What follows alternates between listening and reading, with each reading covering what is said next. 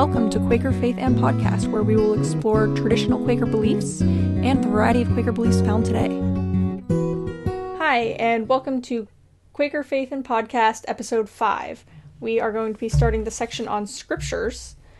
Uh, this first section that we've got here is actually um, very introductory to the whole scripture section. Um, so we're just going to let you know that the next three episodes will be on Are the Scriptures Essential to Salvation? Ways of Exploring the Bible, and the Psalms and Other Scripture Passages. And I just want to warn our listeners right now that a few minutes in, Micah's microphone is going to start acting up. And I'm very sorry. I have done my best to remove as much of the static as I can, but we do need to figure out what's going on there. I was telling Mackenzie I'm uh, sort of surprised we're doing the scriptures at this point because I feel like we've spent a lot of time talking about the scriptures in our last several episodes. So hopefully, um, Mackenzie pointed out to me there there's some good questions in here that we haven't covered before. So hopefully we'll stick to those and, and not sort of run over a lot of stuff we've already covered. Yeah, and I think a lot of the stuff that we've covered about scripture before was just because we were doing that um, Jesus Christ is the Word of God section. Um, whereas hard hard not to talk about scripture in that case. Yeah. Whereas I think the more recent episodes, we just happened to make use of a few Bible stories. yeah. Um, so, anyway, um, in this chapter, it's, like I said, very introductory overview, um, and it talks a bit about the progression that, well, I mean, obviously, it asserts that Quakers use the Bible, which we call scriptures, um, and points out that the word Bible isn't in the Bible. Go figure. Um, but um, it goes over a little how the Bible general theme starts with um, the law with Moses and all that, then goes into the prophets and into Jesus, and makes the case that this is a progression, which Micah can probably explain better than I can. Uh, yeah, the uh, I, I, actually again I feel like we I feel like we have covered this in other episodes. Uh, as as you as you look at Scripture, there is definitely a sense um, that there's a uh, there's movement in it, and it's it's not simply God. Um, it's not simply God doing the same thing with the same folks over and over again, but actually God moving different folks and different generations of folks through different situations and providing them with, with what they need at that point, uh, which sometimes is different. So um, there's sort of two there's sort of two uh, two pieces to how the biblical narrative works, and one is um, as the prophets remind us, uh, God is saying uh, the same thing to us over and over and over again, and we just are pretty slow and, and, and not good at learning or not good at listening. Um, but in another sense, uh, there is a, an ongoing uh, revelation that is progressive in that um, there there seem to have been different rules uh, in different in different points or different different rules the wrong way to put it um, but different different modes that we were asked to relate to God in. So um, you know if if you read the Old Testament the people of Israel were asked to relate to God in a certain way. They were asked uh, to relate to God uh, through um, a certain type of worship um, a certain type of peoplehood as as a nation state um, and uh, in the New Covenant, which we talked about uh, in an earlier episode, in the New Covenant, uh, the mode of relating to God is different, and it's it's it's it's it's transnational.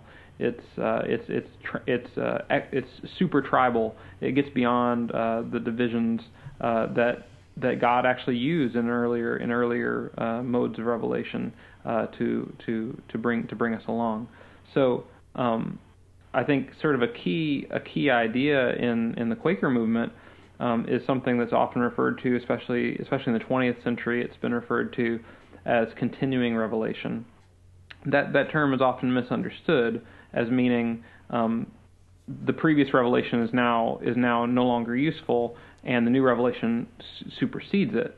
Um, but but I think uh, despite that misunderstanding, uh, the idea of continuing revelation is still a central idea in that God is continuing to reveal Himself uh, in our lives, and God speaks to our particular situation. It, it's not enough to just just to sort of read the old stories um, and try to try to squeeze squeeze our lives into them, but that actually God is God's even speaking to us in new ways, um, in ways that are relevant to right now. which actually um, reminds me of something that I read in a book that I picked up last summer. Um, it's called Print Culture and the Early Quakers, and it's talking about it's talking about um, all the tracts and things that Quakers published in the 1650s because they published a lot of stuff back then, um, and it is talking about you know the Holy Spirit says the Quakers argued that the Holy Spirit, which had moved men to write the scriptures, was also present in them, and that consequently their utterances, spoken or written, were as valid as those of the apostles.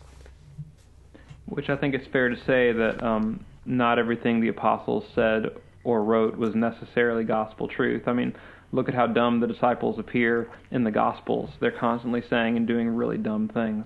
Uh, so uh, I, I, think. Uh, I think if you if you remember that, then then this doesn't sound quite as crazy. George Fox, who was one of the main leaders of the early Quaker movement, actually seemed to think at certain points that he was basically infallible and that anything he said or did was um, was obviously correct and true and from God simply because he had that kind of relationship with God. Um, I personally tend to think that that was a little bit too far, especially looking at some of the stuff that George Fox said and did that didn't seem so godly to me. Um, that being said, if if if you if you bear in mind that the the apostles and and you know the early Christians who are recorded in the Bible said and did some really some really not so smart and not so wise things, um, and yet were able to be used by the Holy Spirit and inspired by the Holy Spirit to say and do amazing God God given things.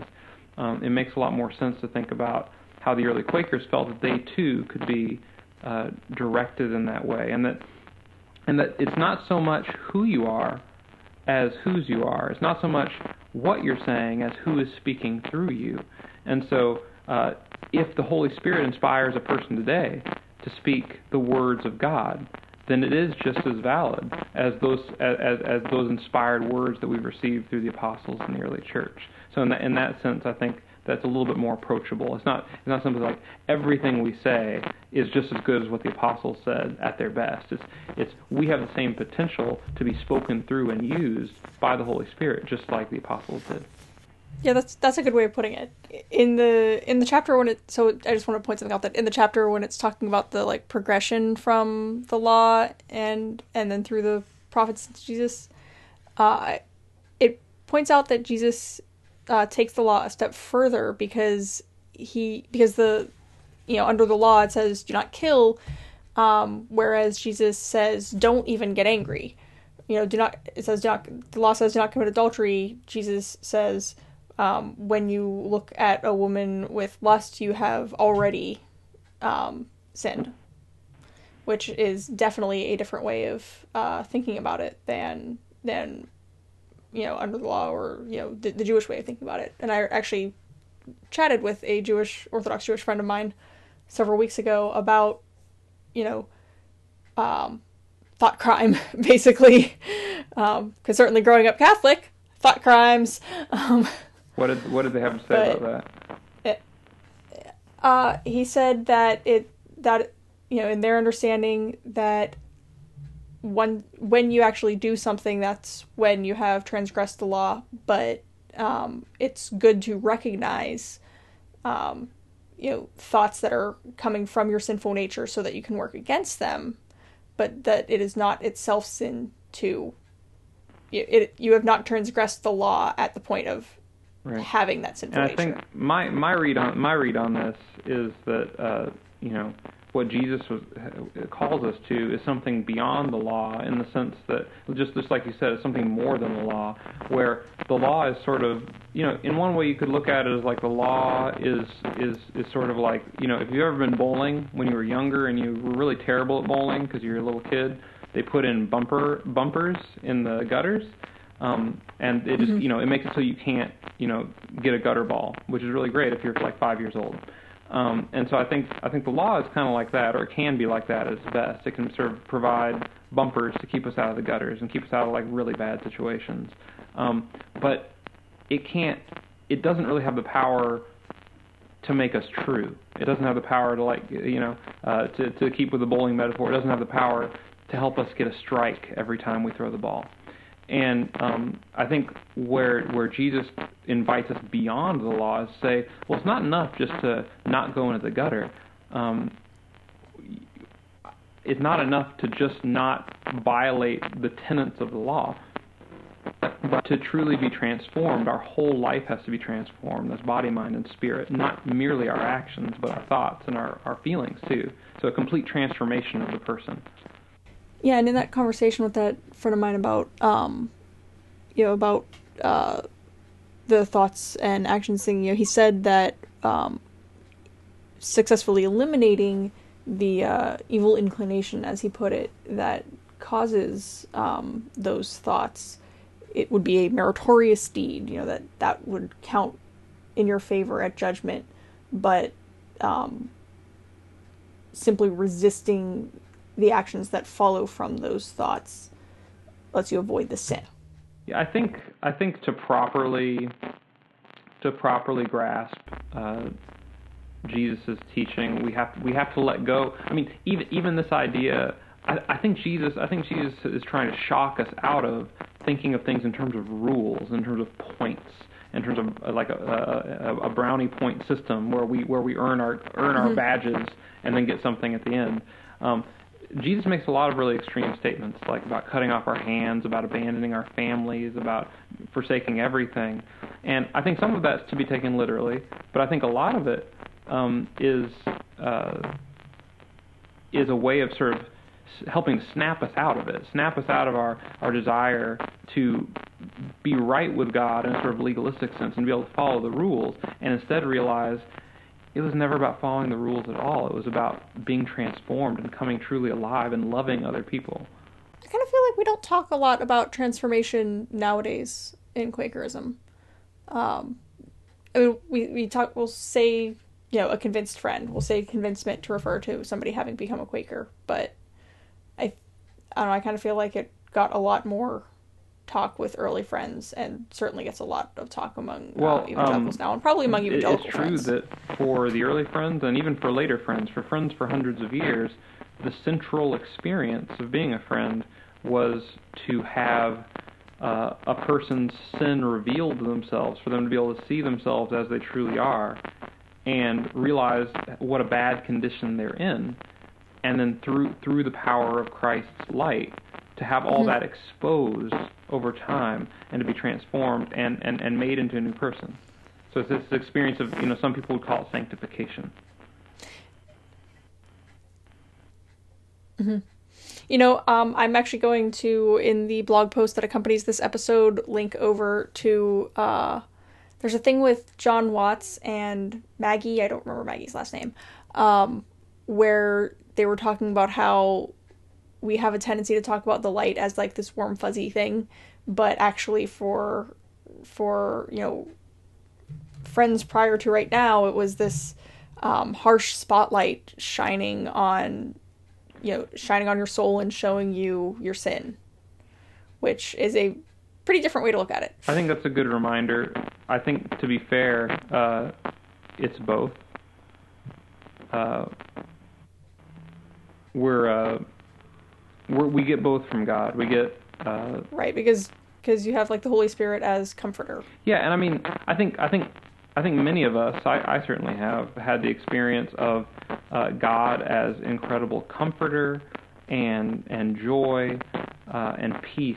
But I've also experienced God as as you say, a spotlight or a revelation, or you know, uh, when you when when you turn on the light when you turn on the light in the in the bathroom uh, in the morning and you see yourself in the mirror and you don't like what you see and you realize you probably need to comb your hair and brush your teeth. Um, it's that kind of feeling. Mm-hmm. So, backing up some tangents a little mm-hmm. bit, you know, rewind. Um, so, uh, some of the questions in here. Um, so, what's the Bible good for if we have access to the Holy Spirit directly and we can be taught by Jesus right now? Why do we even need the Bible? Well, you know, there's um, there is a part in the Bible, funny enough, um, where it talks about distinguishing between spirits, and so we have a tendency to talk about the Spirit and messages from the Spirit, but um, even if you don't want to think in terms of supernatural spirits of demons and things like that, you can still think of the spirit of greed or or the spirit of envy um, as being things that can overtake us, and so um, you know, the Bible does talk about distinguishing between those, and so the Bible can assist with distinguishing between what is coming from the Spirit, from God, the light, etc., versus what is coming from, um, you know, your own, you know, you know, the like I was saying, like the the, the spirit of envy, for mm-hmm. instance. Um, and when you look at George Fox, there's there's you know somewhere in his journal he says that um, you know he had these revelations from God and and then when he looked in the Bible later, he found that hey, they were confirmed in there. And it's not that he went searching trying to see, let's see, you know, is there that specific line that aha, there we go, or or hey, if I if I look, can I find something to twist to match? It's that you know he had this revelation and then he was reading the Bible and realized, oh hey, that that meshes perfectly with that thing. Oh, he found a resonance. Mm-hmm. Yeah. And and so that's where you know we talk about confirming revelation that way or testing leadings. Yeah. And I mean, at least in my experience, I feel like I now George Fox. George Fox was a very special man, and in some ways, I think he was really, really arrogant, to be quite frank. Um, and I think I think was. Yes. I, I, think we've covered yeah, that several times. I mean, I, mean I, I, do I do think he was, um, and so I don't think he. I don't. I certainly don't think uh, uh, George Fox was right about everything. And um, I think for George Fox, uh, I, I could be getting him wrong, but I, th- I think I think George Fox would say that you know I got all this stuff from just pure divine revelation. I never I never read about it or thought about it before, and then when I went and read the Bible, I said I thought, oh, it's confirmed. This thing I got from the Holy Spirit is confirmed. Which, of course, you know, Fox knew the Bible back before, and front. Before, you know, yeah, I before don't these experiences. Yeah, before right. any of this happened, yeah, because he he had been the seeker for a yeah. long time before, and I can't remember who it was, but some some biographer said that if every English language Bible in the world disappeared in one moment, then George Fox could write it back no down doubt. by memory. And and uh, give and, and in that time period, I suspect a, a few people could have done that because um, people took Scripture very seriously. Well, yeah, it was the only book only, they read. Right. It was the it was that that and uh, Pilgrim's Progress was the only other mm-hmm. acceptable book for the pious, you know, pious Christian. So, uh, but I, would say in terms of inter- the, there is that experience of, um, and I, have had the experience of ha- having something, feeling like something's revealed to me by God, and then later reading something in the Bible that confirmed it for me. But I've definitely also had it the other way too, of, of reading something in the Scriptures, and in that moment, sort of having that sense of openness or or or a ping or, or or God showing me something, and through the scriptures, God has taught me something that I didn't know before I read it. And and may, do you have an example? I'll I'll, I'll I'll think about that. I don't immediately, but um, but but I but I would say these are often passages that I've read a dozen times before, and I didn't have that you know, mm-hmm. opening or you know, ping or, or sense of revelation. So it's not merely the text, but it's the Holy Spirit using the text. Um, and I think it's, it's, something that's pretty incredible about the Bible. I mean, uh, the Bible is the kind of the kind of text that you can read through again and again and again and again and again and get something new every time. Right. Yeah. Which I, not that I have a whole lot of experience with that on account of I just finally read. Well, okay, I read the New Testament last year. Um, but I did grow up hearing. I, I, mean, I was Catholic. I went to mass. I grew up hearing a bunch of the stories. Um, well, the second the second reading will be easier than the first. So New Testament's pretty short. You can get through it in you know not too long. Yeah, I did the one month uh, New Testament. No, I did. Sorry, I did the one month Gospel, and then I did one month um, Acts and Epistles. It's the old. It's the Old Testament takes forever. Well, yeah, it's like six and times as long. You know, history and genealogies and all that sort of stuff. So it, it it is interesting how you know when you do do the rereads though you start spotting the mm-hmm. uh, references. It's it's like that, that earlier episode where I where I dubbed in uh, Captain America saying I understood that reference. Um, so you'll have to dub him um, in again. You know, yeah. um, you know, I'm trying to think like uh, there's um in I think Luke maybe I think this is one that that I first encountered this passage while I was at a Friends of Jesus gathering. Thanks, Micah. Um, where uh, Jesus is saying going two by setting people go two by two to different towns, and uh, if they don't welcome you, then shake the dust off your sandals as testament against them, and all that. And he says it would be uh, it'll be worse. okay, I don't remember exactly, but he compares them to Nineveh. And it actually just so happened that I had um, visited for a school assignment um, a church the you know a couple weeks before that um, where they were doing um, Jonah and the whale, and so then I knew what Nineveh was that it's the town that Jonah went to and told them, "Hey, look, you're in deep doo doo," and they responded by you know sackcloth and ashes and repent, repent, and then they were spared, and so then you know when he's says about you know these towns that uh, you know if they don't welcome them then you know Nineveh's better than them. Like, ah. Yeah. Yeah, I mean, you know, for me, of, of course, as a Christian, the, the the New Testament and the Gospels are are really where it's at, and the rest of the Bible. There's really cool stuff in the Old Testament, but but uh, not all of it speaks to me in the same way that much of the New Testament does. But it's so valuable for me to keep rereading the Old Testament too, because in addition to all the really cool stuff that's in the Old Testament, I also find out so much about the New Testament that is being referenced. Because of course, for the for the early church, the Old Testament was the Bible. Right. Yeah. When when when it refers in the Bible to the scriptures, yeah. they're talking about that's, the Old that, Testament. That's something that's always funny for me. Is, is that be kind of yeah, it, there's a chicken and egg problem. People takes take scriptural references to scripture to try to prove something. I'm like, you realize they're not talking about the New Testament, right? right. Yeah. Don't add or remove anything from this. Well, about that, because of course the New well, Testament Well, to be fair, that, to that that line is from Revelation, which is a part of the New Testament. Right, but it's it says you can't add or remove from Revelation. Well, it's from you can't add or remove from that letter. add or remove from Revelation, right? Yeah, but of course oh, people apply it okay. and say like, oh, it's from the whole Bible, because you know Revelation's at the end, so it must be the end of the book. Uh, so what's our next question? Um, well, we're kind of out of order. We already talked about the uh, the continuing revelation stuff, um, and it actually it asked about um, well, basically, hey Mike, did you come up with an example yet? you know, I actually I'd like to talk a little bit more about continuing revelation because okay. for those I think most of our listeners are probably familiar with Quakerism to at least some degree.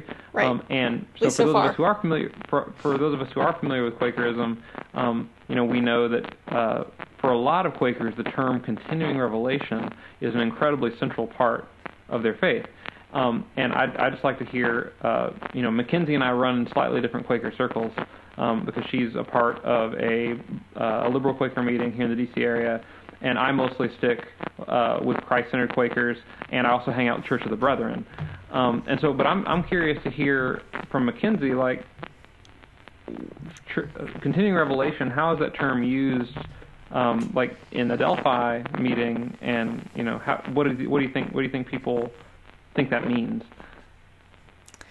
I don't really hear people say the phrase continuing revelation at meeting. I mean, certainly not during meeting for worship, and um, you know, it doesn't tend to actually come up in conversation a lot there. Um, I would say that okay, so I used to go to uh, a different meeting um, downtown, which is um, even more liberal, and um,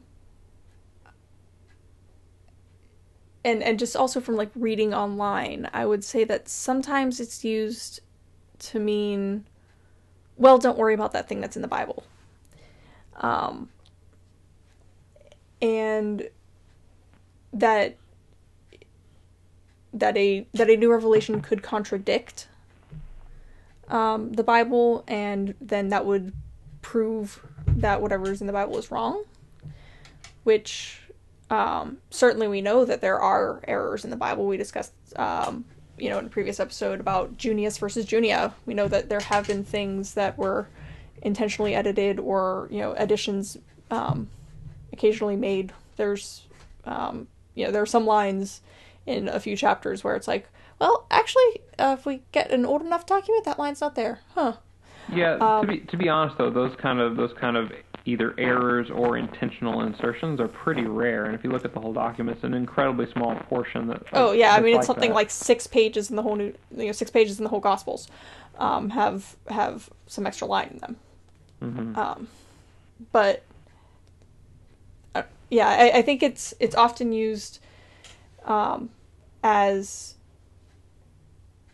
a way to erase an inconvenient passage, and I don't think that's how it's supposed to be used. Um, I also came across some months back, someone asked me whether I had encountered the phrase continuing revelation in any writings by friends um, from the 19th century or earlier, because I was reading um, I was reading a biography of Elias Hicks, um, and the phrase was used by the biographer who was mm-hmm. writing in the 1950s, but it was not used by Hicks himself in there in sure. any of the quotes in there. And so we were um, this person was trying to track down when did friends start using the term continuing revelation. If I had to guess, and I could very easily be wrong on this, but my my guess uh, would be I bet you Howard Brinton coined it. Howard Brinton was sort of you know he Howard Brinton is the he, the he coined the, SPICES too, right? Yeah, Howard Brinton. Um, if you read Howard Brinton stuff, you find out that most of what is liberal Quakerism today, he kind of made up. Um, so he's sort of the the un, the unknown father of liberal Quakerism. He saw he saw he saw Quakerism as sort of being a, a a spiritual scientific method where we could we could learn things about God through experimentation. All right, we've just started the uh, the next Quaker schism. Uh, no, we shouldn't joke about that since there actually are Quaker schisms going on right now, right? It's true. It's it, it's like Jesus said, you know, Quaker schisms you always have with you. so, have we got any more uh, any more questions related to the Bible? Uh, well, it asks whether we have uh, experienced Scripture as a check on Revelation. Um, That's a really good question because I feel like it's very hard to use scripture well, as a check on revelation. Although I think you did kind of well, okay, so so the question also continues with asking whether um, you have ever realized that you had been in error um, while reading the Bible, and you said that you have you know read the Bible and had that experience of oh oh with some some new light showing up, um, but that you can't exactly recall. Well, I mean, like, exactly like I mean, an example, an example I can give you is, um, you know, reading, uh, reading the New Testament. Uh, I think it was for the second time. Uh, I read, I read through the passage where it says, um, uh, you know, no one can, no one can say that Jesus is Lord except by the Holy Spirit, and I really didn't understand what the word Lord meant and what he really, what Paul really meant there. Um, and as I sort of sat with it and meditated with it and thought about what Lord meant in terms of it being, you know, a title, a title of authority, um, even imperial authority, um, I realized that what what I, I, what Paul was saying was that um, to to be inspired by the Holy Spirit is to confess Jesus as as uh, you know the the you could say the commander in chief uh, the master, the the leader, uh, you know, the big brother, whatever term of authority you want, but the person who is sort of your guide and your example and uh, your leader. Um, and I realized I realized in that moment that, that was true for me. That, or, or if it wasn't true for me, I wanted it to be true for me. That I really wanted to follow Jesus, and I I wanted to um, to be to be his friend and disciple.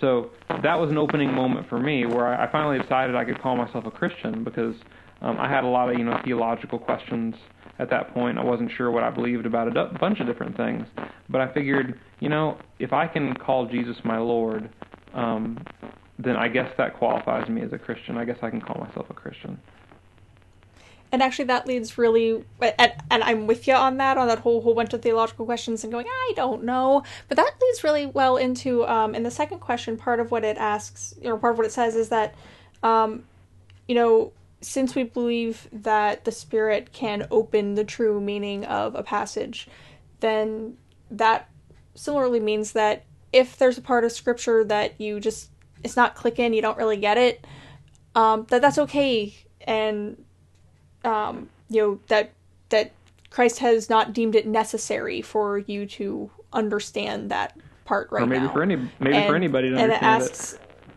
right. it asks, you know, do you chafe at that or is that a relief? And I would say it's a relief. You know, I I certainly don't think that I could answer, you know, questions about every single part of scripture, and I think that that's okay. Um, it's certainly interesting when you encounter people who have an answer for everything, um, and can feel a little bit weird when you're like, I, I, I don't know, I, it just didn't hasn't really been all that important to try to figure out right now. It's like at some point in here we're gonna get to the Trinity and you know, me and the Trinity is kind of I don't know, it doesn't really make much difference. yeah, I, I think I think the it goes back it goes back again to, to, to, the proper use of scripture and is is the, are are the scriptures um, sort of a, a, a constitution and a rule book that can, that should be legally parsed um, and and that we should make you know sort of legal judgments about? Or is it uh, a story that helps us to understand God and understand you know how God works in the world and understand Jesus better? Um, and I think that I think a, I think I think a true story is the most powerful thing there is. It's much more powerful than laws and rules, and and that's that's what I see in the Bible uh, at its best. Is um, it is it is a collection of stories that centers around um, ultimately the most important story, which is the, the story of Jesus. I so uh, some other podcast that I listened to, I think they said something like thirty five percent of everything Jesus says is in the form of a story. Yeah, that, and that's something that's very challenging for me. Is you know I, I actually I like I like propositional statements and and you know sort of statements of fact, but I'm I'm challenged by Jesus uh, to tell more stories and to think more in terms of stories because it's simply a more powerful way of communicating. Well, and it's certainly interesting, like we were saying about uh, how you can reread the Bible and get something different.